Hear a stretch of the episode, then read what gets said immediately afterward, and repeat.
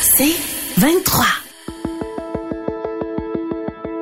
Nouvelle technologie, univers numérique et innovation.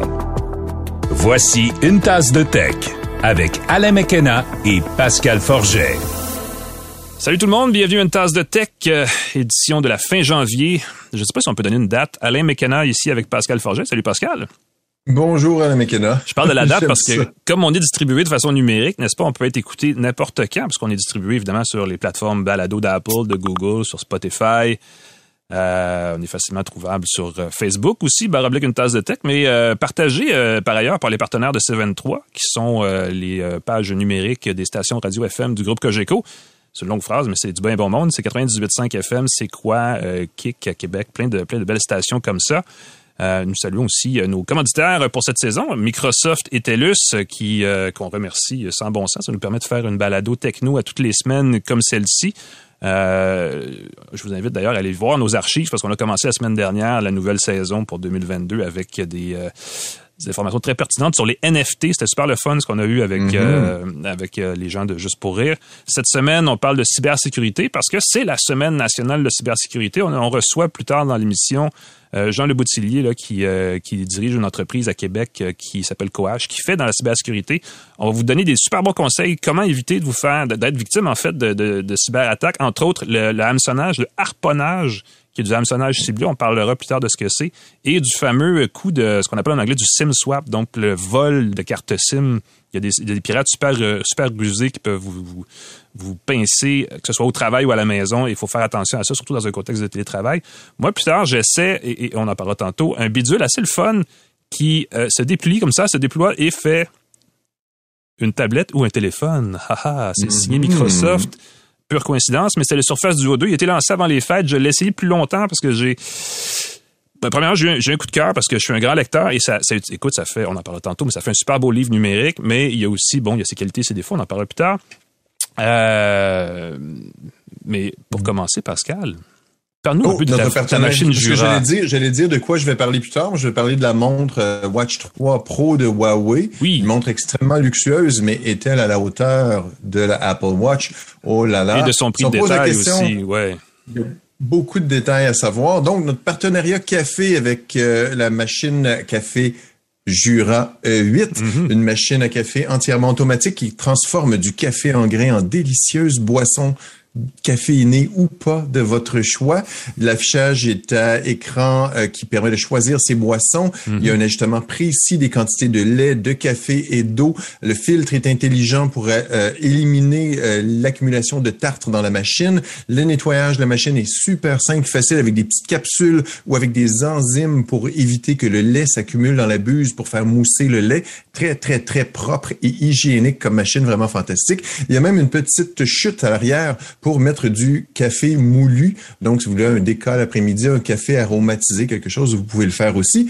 Leur distributeur Edica, allez dans leur salle de montre, on dirait un stand de Formule 1 ou plutôt euh, comment on appelle ça les puits un paddock, de un. puits ben un paddock tellement c'est impeccable c'est on peut manger par terre partout chez Edica. J'ai euh, découvert une recette euh, de matcha latte grâce à la machine qui fait évidemment du lait mousseux et qui fait aussi de l'eau chaude. Donc ça peut faire tout ce qu'il faut petite poudre de, de thé matcha là, qui, euh, qui est une espèce de thé vert. En tout cas, c'est une poudre verte qui, qui, qui, qui, a beaucoup de saveur et qui est, qui est loin. Ben, en tout cas, je pense que en termes de caféine, théine, je pense que le boost énergétique est comparable à celui d'un café assez fort. Donc, euh, j'ai été heureux de découvrir ça. Pas plus tard que cette semaine, en fait, alors qu'il faisait moins 25 dehors. Donc, c'était pratique d'avoir une boisson chaude. de matcha avec une machine à café. Hmm, quand même. Voilà. Euh, polyvalente. grosse semaine, on va parler, comme tu l'as dit tantôt, de montres et de, et de gadgets. Grosse semaine qui s'en vient la semaine suivante, parce qu'il y a l'événement Samsung qui s'en vient, là, où on va prendre un peu plus d'informations sur est-ce que ça va être le S22, j'imagine, le téléphone, le nouveau ça, Galaxy? Ça devrait être le S22. C'est l'événement Unpacked de Samsung qui normalement dévoile des nouveaux téléphones. Euh, on a annoncé que ça va être le 9 février. Ce qui est amusant, c'est qu'on peut déjà sur le site américain précommander l'appareil qui va être annoncé. Dont on ne connaît sans en savoir plus. On sait rien. on ne sait pas sa taille, on ne sait pas ses caractéristiques, sa mémoire, son prix. On peut déjà le précommander, tout ça pour avoir un rabais de 50 dollars si on précommande l'appareil qui va être annoncé le 9 février et des bonus qui vont être annoncé lors de l'annonce. Des, des, écouteurs, sans doute, peut-être les nouveaux Buds, euh, Galaxy Buds. Peut-être des nouveaux Buds, des nouveaux accessoires connectés. On s'attend à ce que le nouveau modèle de S22 ait un stylet. Donc, ça va peut-être intégrer la gamme Note ah. dans la gamme S22. Donc, il y aura plus une gamme Note et une gamme mm-hmm. S. Il va avoir que le S22 qui pourrait avoir un stylet très flyé. Et dans les nouvelles techno, toujours pour ceux, c'est peut-être pas la semaine prochaine, ce sera peut-être pas le mois prochain. Non, euh, on sait pas vraiment ça va être quand, ben oui. C'est ça. Il y a Elon Musk qui a annoncé dans une conférence aux investisseurs que le Cybertruck, qui devait être lancé en 2023, va être au, en 2022, il devait être lancé cette année, mm-hmm. va être reporté au plus tôt en 2023. Peut-être 2024, qui sait? Tesla qui fait de bien belles choses, mais qui, comme tout le monde dans l'automobile et un peu aussi dans l'électronique, a des problèmes de provisionnement de composants électroniques. Ça se comprend parce que les usines sont, euh, fonctionnent, ne fonctionnent pas à plein régime en Asie et évidemment, l'acheminement des composants n'est pas encore à point, effectivement ça va être à suivre cette histoire de camionnette électrique. Il s'en vient un paquet de nouveaux modèles dans ce créneau-là. Euh, mm-hmm. et, ceux qui aiment ce genre de sujet, on a une balado auto C23 qui s'appelle Ça tient la route. Je vous le dis en passant. Allez voir ça. On en parlait justement des camionnettes électriques cette semaine. Il y a vraiment des belles informations à ce niveau-là. C'est Alain McKenna qui anime. Il est vraiment fantastique. Ben, je co-anime avec Benoît Charette, qui est un autre sympathique gaillard. En fait, nous sommes que des gens très sympathiques ici. Je, veux dire, on peut juste être le fun. Euh, je te laisse, Pascal, nous présenter le segment actualité parce qu'on en a des bonnes encore cette semaine. L'actualité techno de la semaine est présentée par l'infolettre quotidienne Info Bref. Toute l'actualité de la journée sans flafla directement dans votre boîte de courriel deux fois par jour. Allez sur infobref.com. C'est vraiment, vraiment une belle façon de commencer, de terminer la journée. Infobref.com. Vous saurez tout. brièvement. Sérieusement, je pense que je vais leur soumettre l'idée de slogan. C'est un bon slogan. Vous saurez tout brièvement. rapidement. Toi, tu veux nous parler, Alain, de Apple qui veut voir les photos macro qu'on prend avec le iPhone 13 Pro? Ouais, ben tu le sais, hein, euh, les fameux euh, réseaux sociaux ont mené à la création des mots-clics qui sont facilement exploitables par les grandes marques le mot-clic shot on iPhone, le mot-clic shot on Pixel, ces choses-là sont très utilisées mise de l'avant par les fabricants, que ce soit Apple, Google ou peu importe. Mm-hmm. Apple, on le sait, mise gros sur la photo. Vas-y, Pascal. Écoute, j'ai vérifié, le mot-clic Shot on Pixel existe, comme tu l'as mentionné. Euh, il y a 23, 323 000 personnes qui ont utilisé ce mot-clic-là sur Instagram hier. Tu vois? Il y a 24 millions de personnes qui utilisent le même mot-clic sur iPhone. Donc, c'est plus que 10 fois plus. C'est vraiment énorme ben, euh, le nombre de gens qui utilisent euh, iPhone. je pense que c'est le mot-clic le plus populaire ça doit être un, c'est sûr que c'est un des plus populaires et, ça explique d'ailleurs pourquoi on ne parle plus de Kodak. sais, avant on disait ah Kodak, achète ton Kodak, amène ton Kodak, on n'utilise plus du tout ça. Euh, le virage numérique de la photo était assez important et l'iPhone est l'appareil photo le plus utilisé au monde, cela dit sans, sans blague.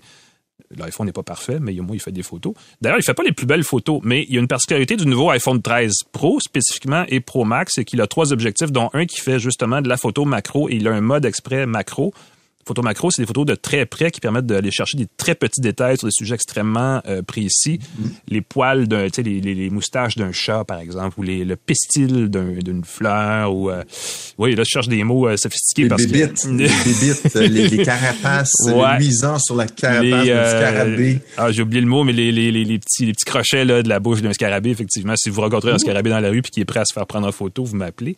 Apple lance un concours donc pour ce genre de photos-là. C'est le iPhone Macro Challenge. C'est d'ailleurs le, mot-clic qu'il faut utiliser sur Twitter et Instagram, ou Instagram, je devrais dire. Pour participer, c'est ouvert évidemment à tout le monde qui possède un iPhone 13 Pro. Donc, c'est du monde, mais en même temps, c'est pas tout le monde, parce que la plupart des gens, on a des plus vieux iPhones. C'est une façon, évidemment, de mousser l'intérêt envers ce téléphone-là. Euh, allez-y, si vous avez un iPhone 13 Pro, essayez-le, faites des photos. si vous n'avez pas un iPhone, allez voir le mot-clic, parce que les photos que les gens font, qu'on aime ou pas Apple, les photos, il y en a vraiment des super belles. Il y a vraiment des choses extrêmement fun à regarder. Ça donne des idées pour les gens qui veulent développer, qui veulent faire de la photographie comme un loisir ou même qui veulent en faire une profession éventuellement. Euh, il n'y a pas assez de bonnes sources pour s'informer sur le genre de création, le genre de créativité qu'on peut développer à partir de, ces choses-là. Euh, évidemment, si vous voulez faire la photo macro, il y a d'autres appareils aussi. Là. Le Pixel 6 Pro, pour moi, est un des appareils les plus fun pour faire de la photo que j'ai vu depuis longtemps il n'y a pas nécessairement de mode macro, mais l'intelligence artificielle embarquée fait aussi du beau travail. Donc, il existe des, options. Il existe des options. Euh, et, ce concours-là, ce qui est le fun, c'est ben, ce qui est le fun pour les gens qui s'intéressent, c'est que Apple va choisir ses gagnants à partir du 16 février prochain. Donc, c'est dans à peu près mm-hmm. deux semaines, deux, trois semaines. Euh, et les gagnants en question, leurs photos vont être prises dans, bon, vont être partagées par rapport sur Twitter et Instagram euh, et peut-être ailleurs sur d'autres réseaux sociaux, mais vont aussi être incorporées dans les campagnes publicitaires d'Apple. Et ce n'est pas impossible que votre photo se retrouve sur un panneau publicitaire, par exemple, devant le pont Jacques-Cartier à Montréal. Oh, quand même. C'est un peu l'équivalent que de... les gens vont avoir une rétribution intéressante, là, parce que si c'est pour la notoriété, euh, hashtag notoriété, je comprends que c'est le fun, mais pour les gens qui sont pas des professionnels, c'est pas quelque chose qui rapporte beaucoup. Ben, il n'est question que de notoriété pour l'instant. Puis en même temps, c'est public, c'est pour le fun. Évidemment, il y a un volet marketing, on n'est pas dupe, on le sait que ça fait parler du Ben iPhone. oui. Mais euh, pour les gens qui veulent participer, euh, quand on parle, on le sait, hein, parle du iPhone, ça fait allumer une petite étincelle dans, dans les yeux de bien des gens que si on dirait la même chose pour Android, pour même Windows euh, Phone ou peu importe, et ça irait pas chercher la même émotion. Donc la puissance de la marque est quand même assez évidente de ce côté-là. Et, ce que tu dis là, c'est très vrai parce que on s'entend, la fonction de photo macro, elle est offerte sur des téléphones Android depuis des années. On faisait ça avec les téléphones Huawei il y a deux, trois ans. On faisait ça avec les téléphones de Samsung il y a deux, trois ans aussi. Donc, la fonction macro n'est pas une nouveauté. Mais Apple, en faisant ce concours-là, j'ai souri quand j'ai vu l'annonce euh, de faire comme, OK, Apple va faire découvrir aux gens qui peuvent prendre des photos macro, ce que du côté Android, on n'a pas inculqué aux gens encore, parce que sinon tout le monde dirait, ben, on peut faire ça depuis longtemps, mais Apple a cet impact marketing-là qu'on va découvrir que les téléphones peuvent faire, et beaucoup de gens vont croire que Apple a inventé sur son téléphone haut de gamme, pas sur tous ses téléphones, sur son téléphone haut de gamme, la photo, la possibilité de prendre des photos macro. Donc, je trouve ça vraiment très particulier. Ça crée euh, un intérêt pour une fonction qui, si on se fait aux rumeurs, va être euh, présent sur tous les modèles du iPhone 14, donc le nouvel iPhone qui devrait être lancé Ben oui. prochaine. Ben oui, on, on aime ça ou pas, mais tu sais, OnePlus avait des téléphones avec des, euh, des objectifs macro dédiés euh, il y a quelques années. Mhm. J'ai hâte de voir le nouveau OnePlus d'ailleurs, parce que le, le- le plus récent avait les euh, objectifs Hasselblad. Euh, Et ils ont un mode de prise de photo typique d'un boîtier, euh, en tout cas d'un boîtier avec un objectif Hasselblad qui est assez le fun aussi. Donc, moi, ce que j'appré- j'apprécie tout ça, c'est que les fabricants s'essayent à créer des modes exclusifs euh, qui donnent des résultats assez, assez le fun. Merci. Parlant de nouveautés qui s'en viennent, on en, on en sait plus sur Windows 11, Pascal? Oui, j'ai très hâte parce que dans un message de Panos Panay, le Chief Product Officer de Le Microsoft, sympathique Euh, Chief moi, Product Officer, euh, il est assez Chief cool. Ça. ça, ça paraît bien. Oui, oui, non, c'est un sympathique bonhomme euh, pour l'avoir croisé, là, oui. Oh, chanceux! Hey, on connaît Wow. tout le monde. Quand même. Euh, le- son, dans un billet de blog qui s'intitule A New Era of the PC, une nouvelle ère du PC. Je trouve ça très me ronflant sort ça à comme tous les titre. deux, trois ans. mais bon.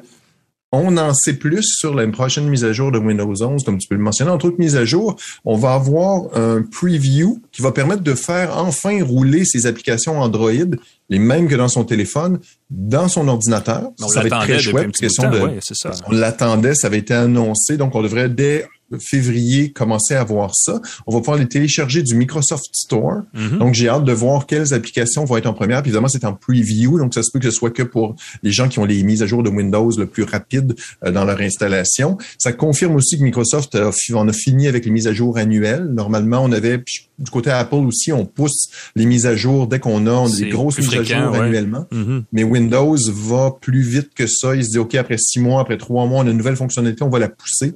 Trouve que c'est pas une mauvaise chose. On a aussi annoncé dans cette lettre-là que l'adoption de Windows 11 serait deux fois plus rapide que celle de Windows 10. Et ça, même si le lancement s'est pas fait sans heures, euh, il y avait, il fallait avoir une puce de sécurité, il fallait avoir des, ils ont commencé à déployer Windows 11 avec des critères assez stricts euh, pour qu'on ait la meilleure expérience. Donc c'est possible maintenant, mais l'adoption serait deux fois plus rapide. Moi, je suis très satisfait de Windows 11 jusqu'à présent. Petit bug au départ, mais ça, a très Ah très oui. bien été. Puis pas Ben, grand chose. Windows 10, c'est une bonne base. Windows 11 rajoute quelques petites fonctions. Et cette capacité de- des applications Android d'être euh, activée à même le système va, à mon avis, aller dans le bon sens pour tout le monde. Euh, et Oui. et on, on s'attend à ce que Google soit agressif elle-même pour développer des, des- des applications qui sont conçues plus spécifiquement pour le tu sais, grand écran d'un PC. Là, ça va être à suivre. Ça, Ben oui, puis j'aime beaucoup, beaucoup cette approche-là parce que c'est tout le contraire de la chasse gardée d'Apple. Apple qui se renferme dans son extraordinaire cage dorée, mais ça reste que l'environnement se referme de plus en plus. Alors que contre coup d'or. non, non, non, non, c'est simplement, il faut être lucide parce que je me souviens qu'il y a 20 quelques années, Microsoft refermait les portes et Apple était le système le plus compatible avec tout. On pouvait mettre à peu près n'importe quoi, le brancher, plug and play, c'était très Apple. Et là, maintenant, on dirait que c'est rendu l'inverse au niveau, puis, puis c'est tout à fait des raisons stratégiques Ouais. euh, très différentes. Apple veut garantir la sécurité, euh, l'uniformité de l'expérience et tout. Mais on s'entend que si des standards comme iMessage, par exemple, étaient ouverts, comme ça avait été promis au départ, mm-hmm. ben, tout le monde pourrait bénéficier d'un meilleur système de connexion. Donc, il y a plein de petits trucs comme ça que, que Apple fait euh, qui, qui, qui méritent un petit peu, disons. Ben, tu élèves le débat à un autre niveau parce que cette, ce manque d'interopérabilité-là, qui n'est pas exclusif à Apple, tout le monde a un petit peu son... son, son oui, tout le monde a sa chasse gardée, son, son, son jardin euh, secret, ou je sais pas comment dire ça, mais bref, effectivement, il pourrait avoir, entre les applications puis les plateformes puis les, les, les, les matériels, il pourrait avoir une meilleure... Euh, meilleure intégration de tout ce qui existe dans le marché. Parlant de ces choses-là, là, un petit peu, la, on parlait il y a un petit bout de temps d'obsolescence programmée hein, on a, dit, au Québec, parce qu'on le sait, là, les produits, bon, euh, on peut parler d'appareils électroniques, mais parlons juste des frigos. Hein, les frigos des grands-parents qui sont encore dans le sous-sol, alors que celui dans la cuisine est changé aux 2-3 ans. Euh, il existe un truc, on en a parlé en France il y a quelques mois, on en a parlé ici, mais ça se passe en France, c'est le, droit de réparer. Euh, la France a adopté, oblige les fabricants d'appareils électroniques à euh, attribuer un indice de réparabilité à leurs appareils, donc de donner une cote sur à quel point c'est facile de réparer pour justement prolonger la durée de vie des produits électroniques qu'on achète. Pas tout le monde qui embarque, mais il y en a quelques-uns.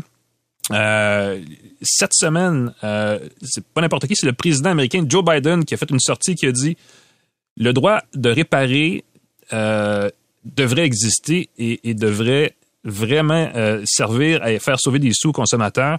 Euh, lui-même juge anormal, et là c'est ça qui est intéressant, il dit, je trouve anormal qu'on ne puisse pas soi-même réparer soit son téléphone intelligent, et là on se sent concerné, ou son tracteur, et là on fait comme tracteur, vraiment. Il y a toute une saga par rapport à la marque John Deere de tracteur. John Deere. Euh, et ça, et, bon, évidemment, aux États-Unis, on en parle moins au Québec parce que c'est, c'est moins dans le spotlight, disons-le, mais le, le monde agricole, ça leur coûte des gros sous, les tracteurs, là, c'est des machines à 200 300 000 Et dans le cas de John Deere, dès qu'on touchait à quelque chose de façon anormale, on annulait la garantie, donc ça irritait beaucoup de gens.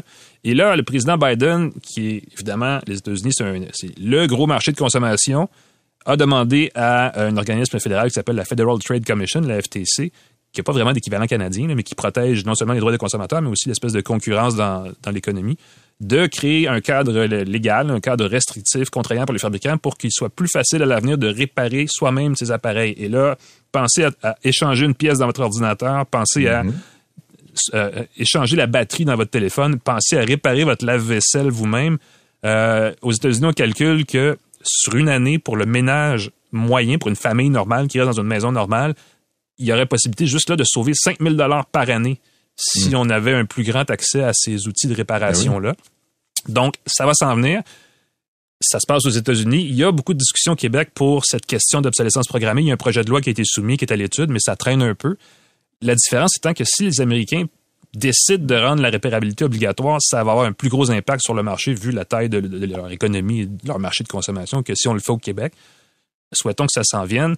Euh, moi, ce que j'aime beaucoup et ce, qui, ce, qui, ce que je pense que le Québec pourrait faire rapidement, c'est mettre en place une, une forme d'obligation de publier les documents de réparation, les guides d'utilisation pour aider les gens qui veulent le faire à savoir comment on répare, quelle pièce on la change et comment on la change pour que l'appareil puisse continuer de fonctionner. Ça, ça coûte rien à personne.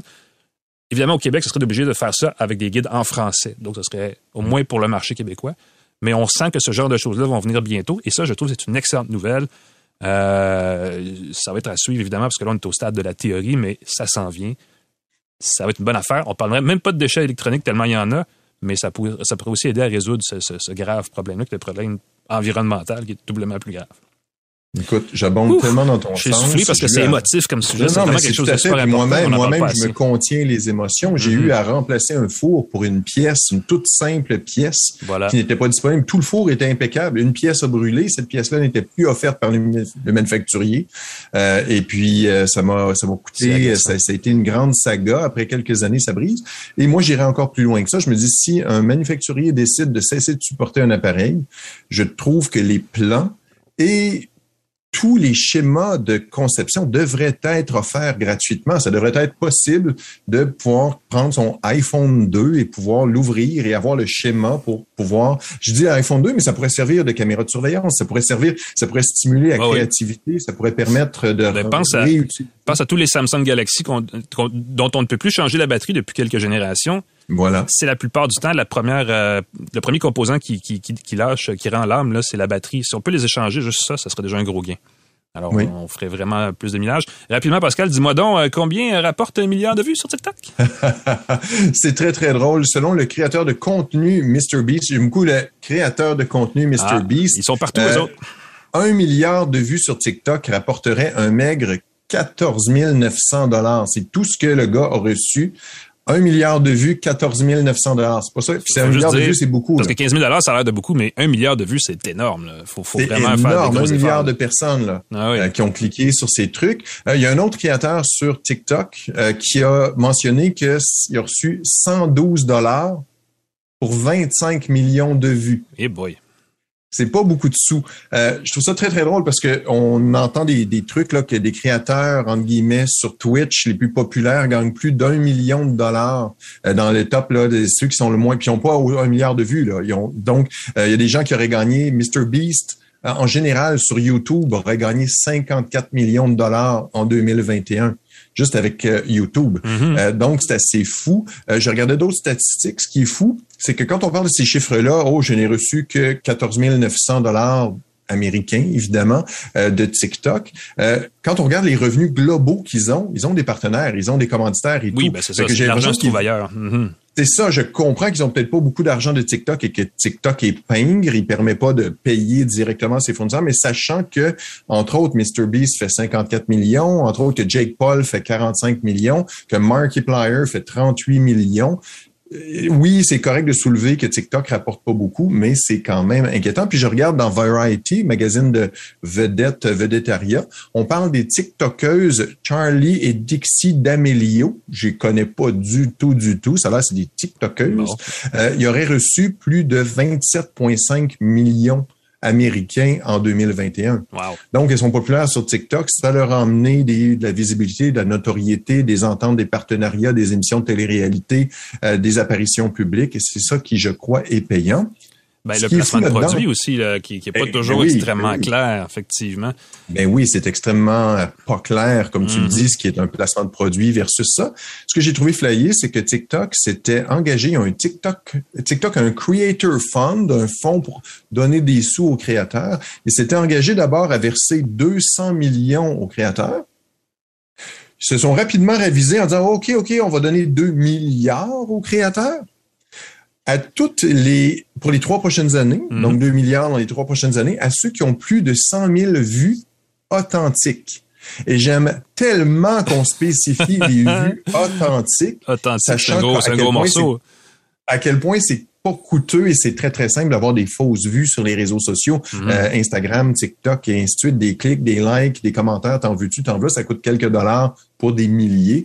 Donc, de spécifier que c'est ceux qui ont plus de 100. Donc, même s'ils devraient répartir 2 milliards de dollars aux créateurs dans les trois prochaines années, euh, MrBeast, pour un milliard de vues, a reçu 14 900 dollars. C'est quand même amusant. Ben, écoute, Faut pas le plaindre. Il fait pas pitié, Mr. Beast. Il gagne beaucoup de sous. Non, exactement, c'est ça. Puis ça, ça fait rêver beaucoup de jeunes qui veulent devenir YouTuber à la première mm-hmm. occasion. Euh, c'est pas mal d'être un podcaster aussi. Moi, j'aille pas ça. C'est sûr qu'on fait pas des millions. je, veux je pense pas qu'on court après ça. Quoique, je ne ben, pas compte d'avoir quelques millions, mais c'est pas ça. La question n'est pas là. Mais faut toujours être, euh, follow de money est toujours une excellente euh, approche. D'où vient l'argent, ça vous donne une idée de la qualité du contenu aussi. Exactement. Puis je me permets de faire une parenthèse avec Joe Rogan, euh, qui a une entente exclusive avec Spotify. Mm-hmm. Euh, il y a Neil Young qui a dit, écoutez, là, vous laissez passer les propos euh, conspirationnistes et un peu délirants de, de, Joe Rogan. je veux plus que vous diffusiez ma chanson. Spotify a fait. OK, Neil Young. Est-ce que c'est Spotify ou est-ce que c'est Neil Young qui s'est retiré? Parce que là-dessus, il y a deux, il y a deux théories. Je disais, c'est Neil Young qui a décidé de quitter. Oui, mais ce que j'ai compris, c'est qu'il a dit c'est, c'est, c'est Joe Rogan ou moi. Puis c'est Joe Rogan. Et ils ont décidé Joe Rogan, de garder Joe Rogan. Moi, je veux dire ceci. Compris. Je ne suis pas abonné à Spotify et ça me donne pas le goût de m'abonner non plus. Donc, voilà. Ben, moi, je l'ai mentionné à quelques reprises. Tout ce qui est entente d'exclusivité de podcasteurs avec les diffuseurs, j'ai beaucoup de difficultés. Je, je trouve que moralement, c'est, c'est pas une bonne voie. Mhm. Et que les, les, les Parce que nous, nous sommes partout. Tu vois, une tasse de tech est représentée sur tout On est partout et on veut rester partout. Yes. Merci Pascal. On va faire une très, très courte pause, ne serait-ce que pour entendre notre joli euh, thème musical. Au retour, on reçoit euh, un professionnel de cybersécurité pour parler de comment vous devriez protéger non seulement votre ordinateur, mais votre téléphone et votre, vos comptes réseaux sociaux des méchants pirates informatiques. Restez avec nous.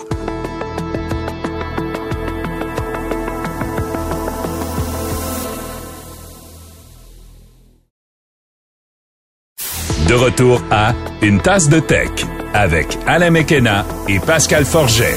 Alors, bienvenue à nouveau à une tasse de tech. Comme à chaque semaine, nous recevons un invité. Et cette semaine, on parle de quelque chose dans l'actualité parce que c'est la semaine nationale de la cybersécurité cette semaine. Euh, si vous suivez, et si vous ne les suivez pas, suivez-les, euh, le compte Twitter du Centre canadien de cybersécurité, une fois par jour, il donne des conseils. Euh, je vais vous en donner un, par exemple. Puisque ça arrive une fois par année, c'est le bon moment, ce moment-ci, si vous avez du temps, de faire une copie de sauvegarde de vos données parce que la fois où vous allez les perdre, vous allez vous en vouloir si vous n'avez pas fait une copie de sauvegarde. Et c'est quelque chose qu'on repousse souvent. Je sais pas toi, Pascal, si tu fait régulièrement, mais j'essaie d'en faire euh, le plus souvent possible, ce qui fait deux fois par année, mettons. Mais je pense qu'il doit y avoir une règle d'or là-dessus qu'on oublie ou qu'on néglige. Mais juste ça.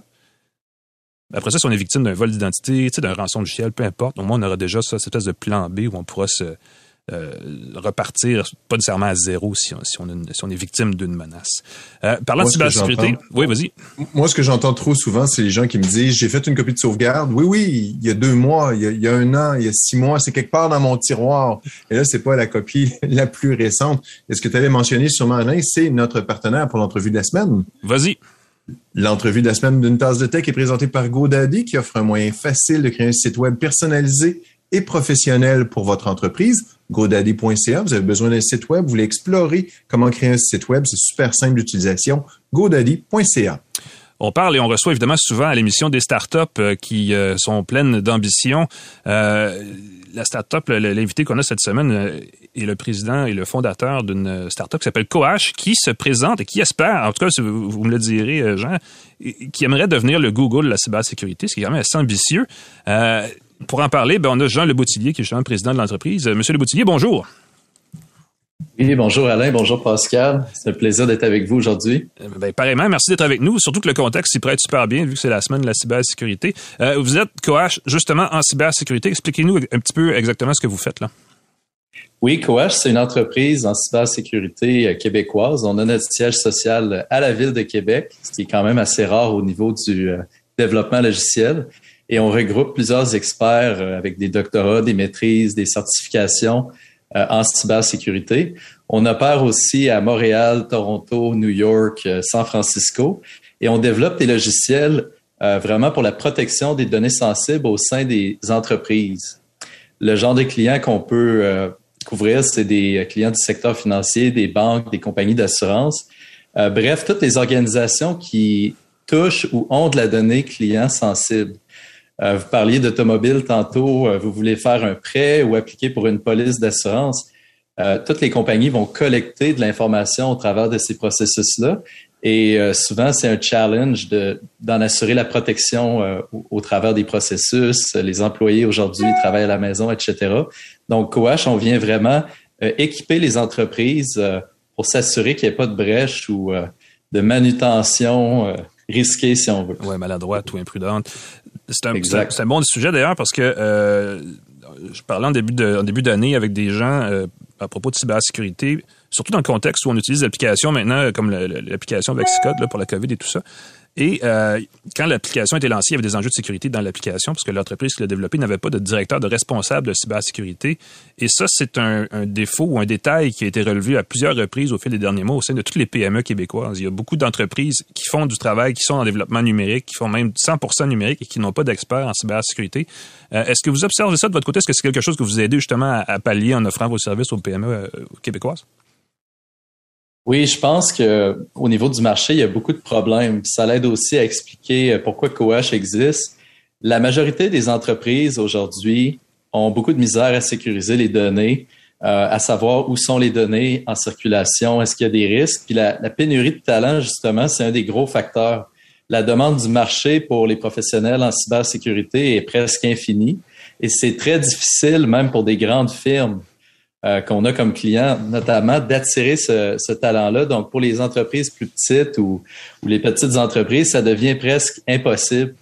Puis la, pénurie de talent fait que les pratiques de sécurité euh, peuvent être ad hoc souvent. Mm-hmm. Manque d'experts se traduit par euh, des pratiques non structurées, indisciplinées. Et donc, ça devient de plus en plus difficile. Puis la situation va pas nécessairement s'améliorer, on le sait, avec toutes les menaces auxquelles on fait face. Donc, 2022, puis vers l'avant, ça va être très difficile pour les, entreprises.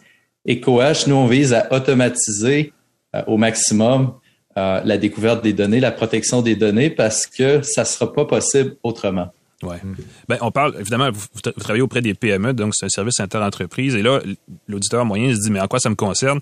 On s'en rend pas compte, mais des fois, on travaille dans une entreprise, que ce soit même une PME ou une grande entreprise, et on peut être victime, on peut être la cible d'un.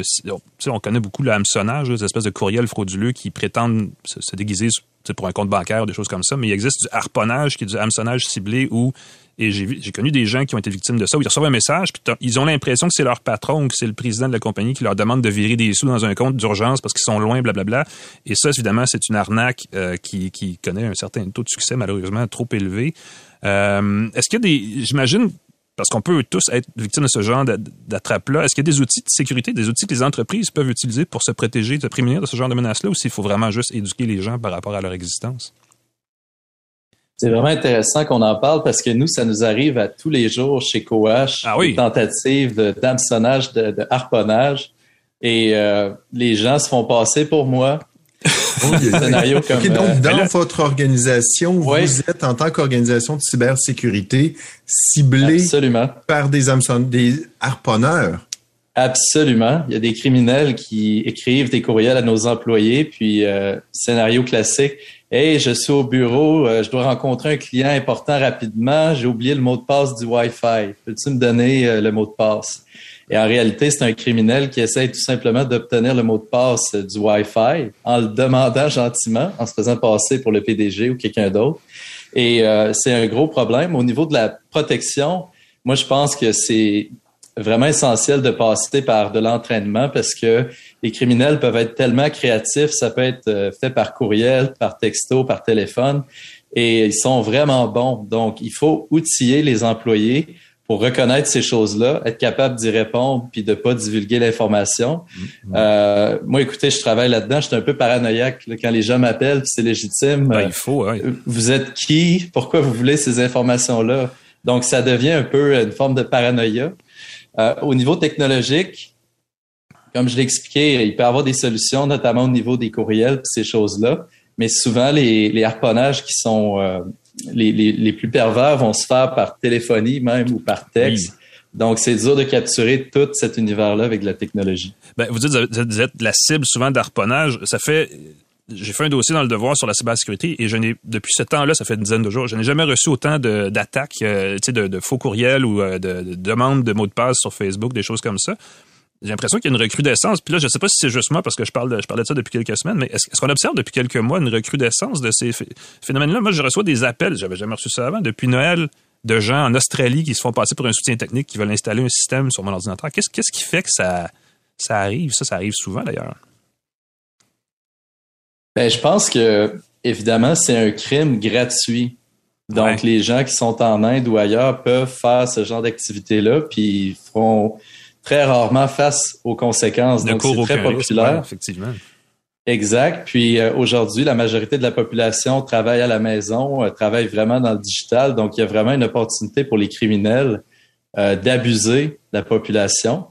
Puis là, une fois qu'on vole des informations, ben on peut procéder plus loin. On peut faire du SIM swap ou mm-hmm. d'autres vols d'informations. Donc, c'est très lucratif pour les, criminels et c'est un crime gratuit. Exact. Mais vous faites bien de le dire, le SIM swap, c'est en français, c'est l'usurpation de carte SIM. Donc, la carte SIM, évidemment, on le sait, c'est la petite puce qu'on a dans son téléphone cellulaire. C'est vrai, j'ai regardé sur le, site de l'OLF. Ah, non, je, trouve ça magnifique, l'usurpation de carte SIM. et ça, ça a été beaucoup discuté l'année dernière. Euh, il y a deux cas il y a, où, un, il y a un pirate ontarien qui a usurpé donc la carte SIM d'un détenteur de crypto-monnaie qui en avait pour 46 millions de dollars et il a vidé son compte de crypto-monnaie. C'est la plus grosse transaction, la plus grosse fraude du genre jamais observée en Amérique du Nord.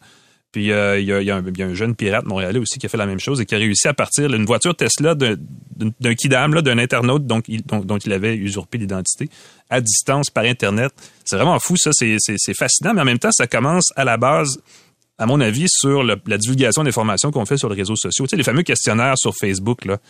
Euh, quelle a été votre première marque de voiture? Quel est le, ça a l'air banal, mais plus on avance dans ces choses-là, plus les questions deviennent étrangement similaires à celles que vont vous poser un système de sécurité si vous avez mhm, oublié votre mot de mhm. passe.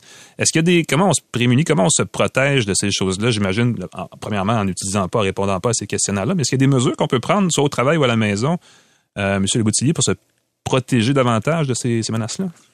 Ben, je pense qu'à la base, ça commence avec un état d'esprit où il faut comprendre que tout ce qu'on publie sur les réseaux sociaux va être public. Donc, il faut limiter l'information qu'on publie. Même si c'est un sondage, il euh, faut assumer que tout le monde va y avoir accès. Et donc, euh, de ne pas répondre à ce genre de sondage-là. Il y avait eu, vous le savez, avec Cambridge Analytica, un gros euh, scandale. Et eux avaient collecté plusieurs informations sur les personnes qui votaient aux États-Unis par des sondages, mm-hmm. par des sondages en masse au travers de Facebook. Euh, ça, c'est la première chose. Et moi, personnellement, je partage rien, puis euh, je divulgue jamais d'informations dans des sondages. Euh, le SIM-swap aussi, souvent, ça débute par des vols de données. Mm-hmm. donc, ça rejoint un peu ce qu'on fait Coach parce qu'on aide nos clients à prévenir les brèches d'information pour pas que l'information personnelle des clients, comme par exemple leur date de naissance, leur adresse, le prénom de leur mère, se retrouve dans les mains des criminels parce que c'est comme ça qu'ils sont capables d'appeler les compagnies de téléphonie cellulaire pour finalement faire changer le numéro de téléphone d'un appareil mhm. mobile à l'autre. Exact. Ouais. Puis la date de naissance, euh, c'est à peu près tout le monde la divulgue sur Facebook parce qu'on voit toujours les, les gens se, se, ruer sur les publications. bonne fête. Je trouve ça. Alors tout le monde sait quand tout le monde est né. Ouais. effectivement, c'est un détail. Puis on voit aussi les numéros de téléphone souvent partagés sur Facebook. Donc ça, c'est doublement. Exact. J'ai peut-être un truc aussi pour les auditeurs au niveau du SIM swap. Euh, il est possible de collaborer avec votre fournisseur de téléphonie mobile puis de demander à ce que tout transfert d'un numéro de téléphone soit seulement autorisé par un mot de passe ou seulement possible si on va en magasin. Ah. Et ça, c'est pas activé par défaut. Mais si vous oh. faites ça, personne va pouvoir transférer votre numéro de téléphone puis vider votre portefeuille de crypto-monnaie. si vous en avez un. Mais c'est super intéressant et c'est super pertinent de savoir parce que les compagnies, les fournisseurs sans fil refusent de trop parler de ces choses-là parce qu'ils veulent pas se présenter comme des cibles. Euh, je cherchais de l'information là-dessus. Au CRTC aussi, on refuse. On a des, informations, mais on refuse de les partager. Il a fallu que le Globe and Mail fasse une étude l'année passée pour dire qu'il y a eu comme 21 000 cas au Canada en, dans six mois l'année passée de, de SIM-swap, de tentatives. On ne sait pas si ça a réussi, mais c'est un phénomène qui existe. Et donc là, on peut dire à notre fournisseur, on peut appeler le fournisseur, dire euh, empêcher de votre service à la clientèle téléphonique d'envoyer une carte SIM si je vous appelle, je veux être là en personne si on, pour que ça se fasse, c'est ça? Oui, puis euh, évidemment, quand on parle de SIM swap, c'est souvent que le numéro de téléphonie cellulaire va être utilisé pour recevoir un code SMS. Mm-hmm. Le code SMS est utilisé pour se connecter à un autre compte. Donc, si le service que vous voulez accéder, que ce soit un compte de crypto-monnaie ou un compte de banque, permet d'utiliser une autre modalité que le code SMS, euh, ça, ça peut être une bonne recommandation aussi. Comme ça, euh, il n'y a aucune façon que vous pouvez devenir une victime d'un changement de numéro de téléphone parce que le code provient d'un autre endroit, comme par exemple une application euh, mobile. Microsoft en a, Google en a, qui génère des codes à chaque... Les authentificateurs, là, je sais pas comment ils appellent Exactement. ça mm-hmm. Exactement. Donc ça, c'est beaucoup moins vulnérable que de recevoir un SMS. Donc des mots de passe forts, euh, le moins possible SMS en deuxième facteur d'authentification quand on peut le changer pour d'autres choses. Est-ce qu'il y a d'autres choses à savoir par rapport à ça? Ben, gardez tous vos systèmes à jour. Souvent, les, euh, ah gens, ils, sont capables d'exploiter des systèmes, d'exploiter des gens parce que tout simplement, les systèmes n'ont pas été mis à jour. Mais à part de ça, c'est euh, vraiment ça. Limitez l'information que vous publiez. Euh, assurez-vous de barrer les transferts de numéros de téléphonie, de minimiser l'utilisation des, SMS. Puis, euh, je pense que le risque à ce niveau-là est assez bas. Demandez à votre employeur d'embaucher un expert en cybersécurité ou sinon de faire affaire avec des, euh, fournisseurs de qualité. J'imagine que ça fait partie de la solution que vous préconisez aussi chez Coach. oui, ben c'est que, étant donné qu'il y a une pénurie de talent, c'est tellement dur d'attirer et de retenir du talent en cybersécurité que nous, on regroupe une grande quantité d'experts, puis on les focalise sur la création de solutions pour automatiser la sécurité. Et je pense que pour les firmes qui veulent être euh, euh, au plus haut niveau pour protéger l'information de leurs clients, ben Coach est une excellente option, surtout au Québec. On est très spécialisé dans les, types de données québécoises, souvent les, les numéros de permis de conduire québécois, etc. Ah oui. Donc, euh, moi, je pense que c'est vraiment un bon coup pour l'écosystème québécois que Coach se soit installé ici. Ah, c'est bien, ben, on va suivre ça de près, l'évolution de Coach. Et, et c'est pas parce que la semaine se termine là dans quelques jours que la cybersécurité devient soudainement moins importante. Donc, faites une copie de sauvegarde, vérifiez vos affaires. Et euh, on vient de faire la liste des, de nombreux conseils. On va suivre ça donc euh, avec intérêt ce qui se passe chez Coach. Merci, euh, Monsieur Le Boutillier, d'avoir été avec nous. Jean Le Boutillier, donc président de Coach, qui nous parlait de cybersécurité. Merci, Monsieur Le Boutillier. Merci Alain, merci Pascal, ça fait plaisir. Au revoir. Merci.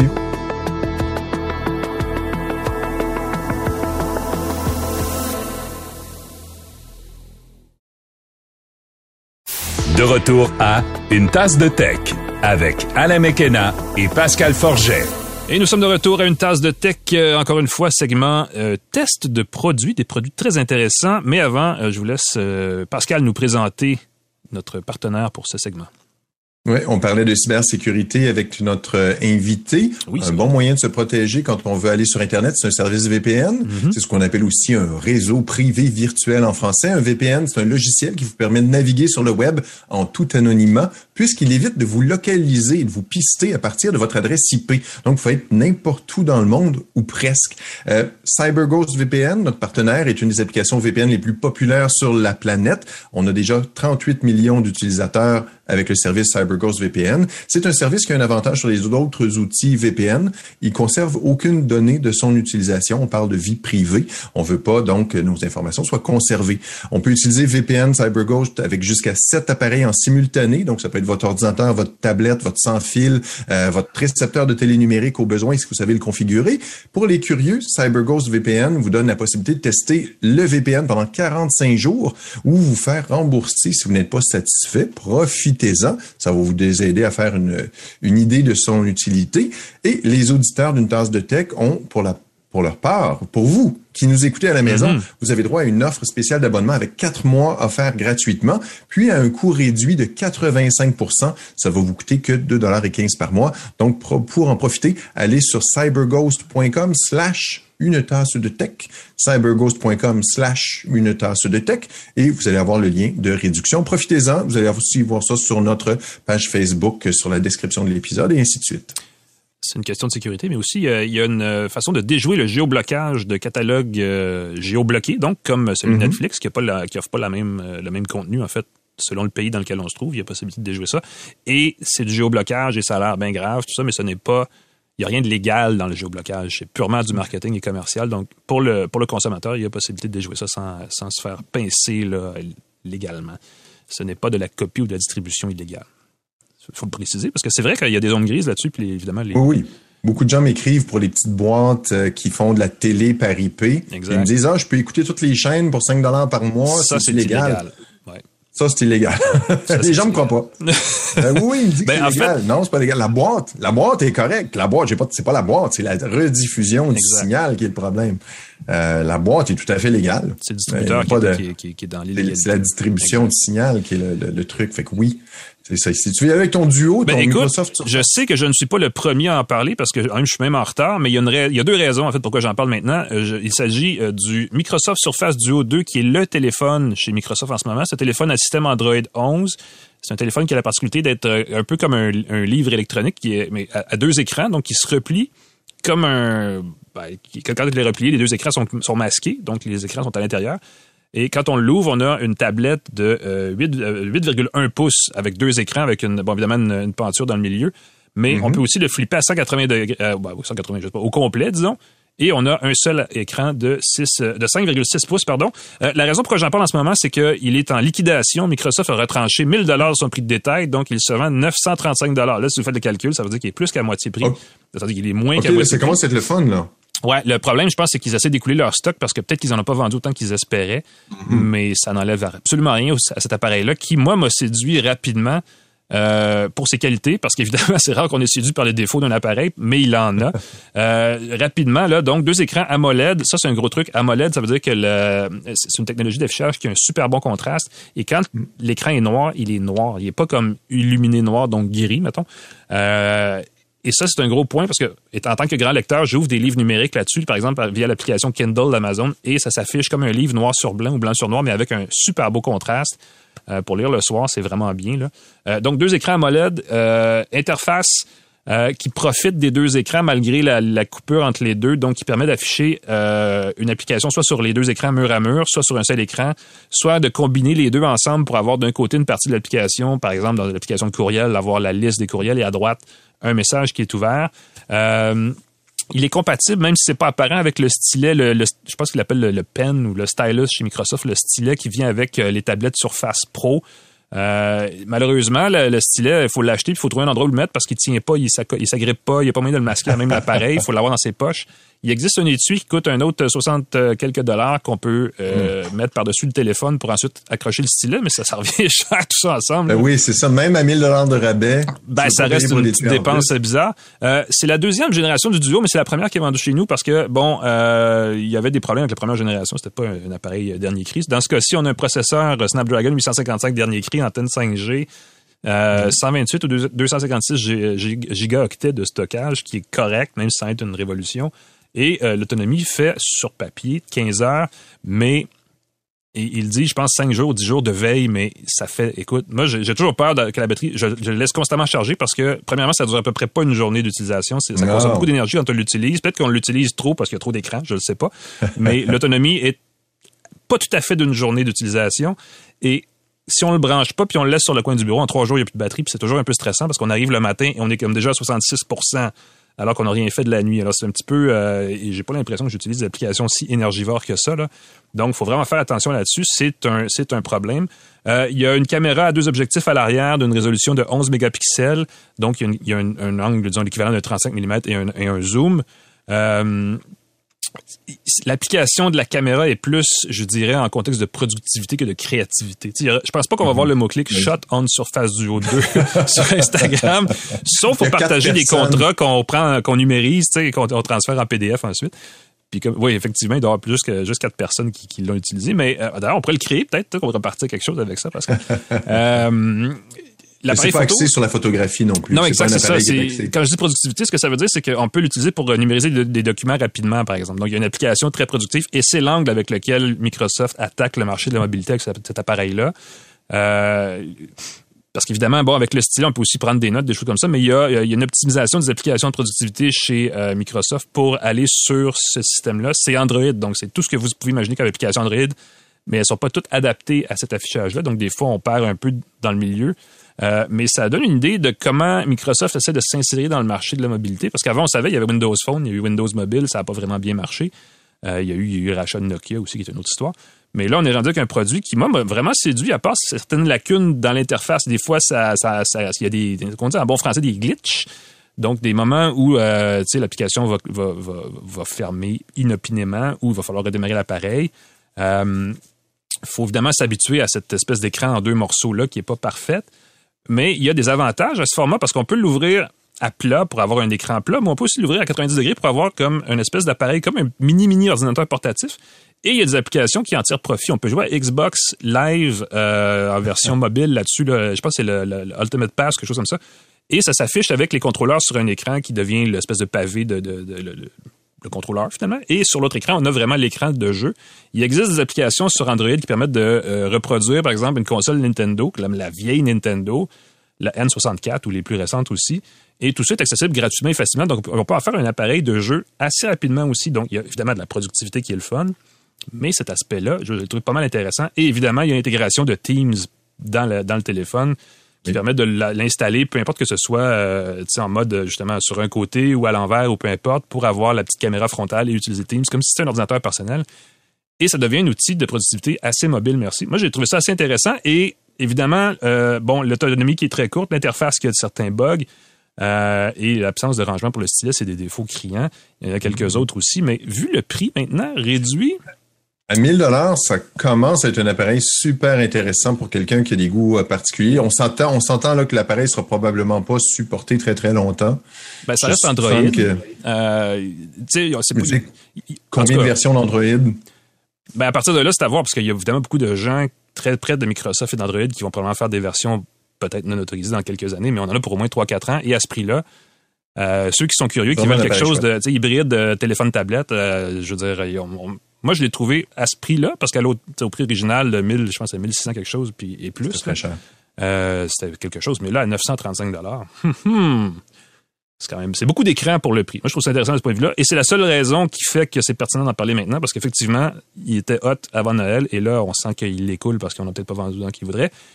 Et rapidement, parce qu'on étire, on étire. Euh, oui, non, non, mais c'est que moi, je dois quitter bientôt. Ben non, mais c'est correct. On va parler de. Parce que je, l'ai essayé aussi, j'ai bien, bien des choses à dire là-dessus. Parle-nous de ça. La nouvelle montre, euh, en fait, il y en a deux, mais c'est dans ton cas, c'est la Watch 3, c'est ça? Oui, moi j'ai essayé plus particulièrement parce que j'avais vraiment envie de l'essayer. Je l'ai vu lors du lancement euh, à, Vienne. La Huawei Watch 3 Pro Elite, le modèle de luxe, 48 mm, une énorme montre. Moi j'adore ça, c'est très stylé. Elle est en titane, elle est vraiment avec un écran saphir, euh, affichage AMOLED, comme tu l'as mentionné, des super beaux contrastes. Euh, elle est une montre qui roule Harmony OS 2. Donc c'est le système d'exploitation de Huawei qui est basé sur Android, mais qui va permettre une meilleure intégration avec les produits Huawei éventuellement, euh, connexion plus rapide, contrôle de ces appareils connectés Huawei. Et c'est là que j'ai trouvé fantastique parce que si Écoute, si je, je, rêve depuis longtemps d'avoir une montre euh, du côté Android qui est aussi séduisante que l'Apple Watch, personnellement, là tu vas dire j'ai encore quelque chose contre Apple. Je trouve que la Apple Watch est carrée. Elle est pas, c'est pas pour ben, moi une. pas le trouver. Elle est carrée, ça c'est très vrai. Elle est mhm. carrée. Elle ressemble à un gros coussin sur le poignet. J'avoue que j'aime les bonnes vieilles montres mécaniques et la et la Watch 3 Pro Elite ressemble à une vérité table montre. On a un choix de. Il y a beaucoup de choix de design qui ressemblent drôlement à l'Apple Watch aussi, cela dit. Exactement, oui, tout à fait. Il y a deux boutons, un bouton avec une, petite molette, une couronne qui tourne euh, à deux heures, une autre couronne à quatre heures qui permet de choisir des fonctions qu'on peut programmer. Euh, ce qui est fantastique, ça se connecte super bien avec son téléphone Android, même s'il va falloir sideloader l'application santé qui permet de la contrôler parce que la version, quand j'ai tenté de la télécharger, n'était pas la plus récente sur le App Store, de, euh, le, Play Store de, Google. Euh, mm-hmm. Donc, il a fallu que je sideload la plus récente version de santé. Et évidemment, on n'a pas la même intégration qu'on peut avoir avec l'Apple Watch. La Apple Watch est parfaitement intégrée avec son téléphone. Et là, j'ai mon téléphone qui me dit... Euh, tu me parles c'est ça, il me cherche. Il faut que je désactive. Ça, c'est épouvantable. Euh, mais il n'y a pas la même intégration que Wear OS non plus peut avoir avec Android parce que c'est évidemment c'est pas supporté on peut recevoir par notifications, mm-hmm. mais on peut pas y répondre, ce qui est embêtant. Euh, donc, je vois que j'ai une notification, je vois qu'il me l'a envoyé, mais je vois pas le message, je peux pas le faire dérouler avec la molette. Donc, il y a beaucoup d'éléments. La bonne chose, c'est qu'il y a beaucoup de mises à jour. J'ai eu récemment, récemment, après presque à chaque semaine une mise à jour majeure et les, applications sont le fun. Les faces, ce que j'ai trouvé qui est la plus belle amélioration versus la Huawei Watch 2, la, Watch 2 GT, euh, c'est que l'affichage de veille, si on veut, peut afficher une version réduite de l'affichage. Et ça, là, mm-hmm. sérieusement, je rêvais de ça parce que ce que ça fait, c'est que ça va afficher ou l'afficher l'affichage complet. J'aime les affichages plutôt minimalistes, moins d'infos que plus.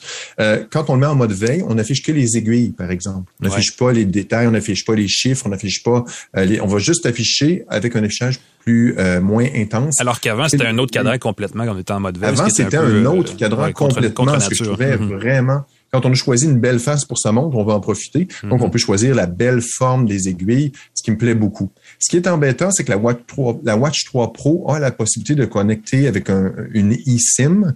Donc, on pourrait éventuellement l'utiliser de façon indépendante sans son téléphone en partageant son forfait. Ce qui arrive, c'est que la fonction n'est pas offerte au Canada encore.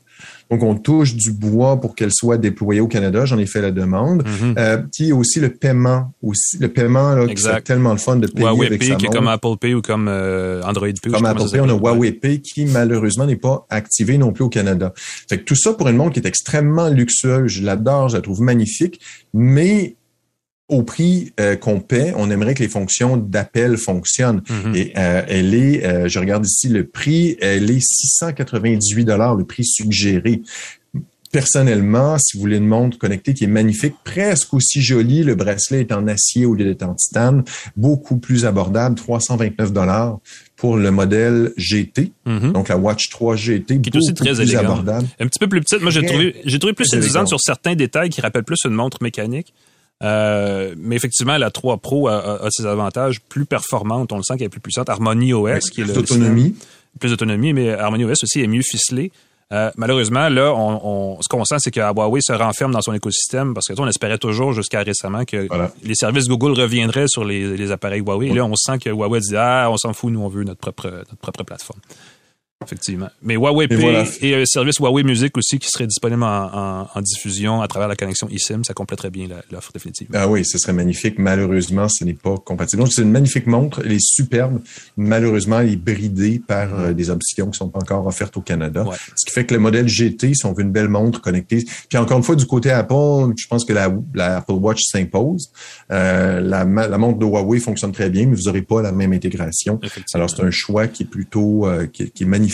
J'espère que j'aimerais que ça, ça, aille mieux. On promet des à Huawei et ces choses-là, on les promet au printemps en fait. Quand on parlait à Huawei Canada de ces choses-là, ça, s'en venait. Donc peut-être qu'on va revenir, on va revenir là-dessus cet été. Il y aurait des améliorations. de toute façon, je pense que tu en as parlé en détail, en, dans tous les sens sur ton site, Pascal. Tu as fait une critique. Exactement. J'ai mis les gens qui complet. Euh, Sur pascalforgette.com, tout on peut te lire dans Le Devoir. Oui, ben absolument. Le Devoir en papier en plus, ou le devoir.com, effectivement. Euh, on finit l'émission, je vais présenter. de mentionner nos partenaires et de rapper ça, comme on dit. on, aimerait remercier Microsoft, TELUS, Jura, notre partenaire café, GoDaddy.ca, CyberGhost VPN, mhm. C23 qui nous permet la diffusion, Claude Hébert à la mise en onde. Merci, Claude. C'est grâce à vous c'est grâce à Claude qu'on sonne bien. Euh, et on peut nous suivre dans les médias sociaux, comme je te disais, ou euh, partout, Facebook, LinkedIn, Twitter. On est là aussi. Merci Alain McKenna. C'est un plaisir d'être avec toi. Même chose, euh, plaisir partagé. c'est la fin donc, de notre balado cette semaine. On se reparle la semaine prochaine pour une autre tasse de tech. Ça va être super intéressant. Manquez pas ça. Venez nous suivre sur nos réseaux sociaux ou sur les plateformes de balado. On se dit bonne, bonne journée, bonne fin de journée si c'est pas le matin et bonne semaine. On se revoit la semaine prochaine. Salut tout le monde. Merci.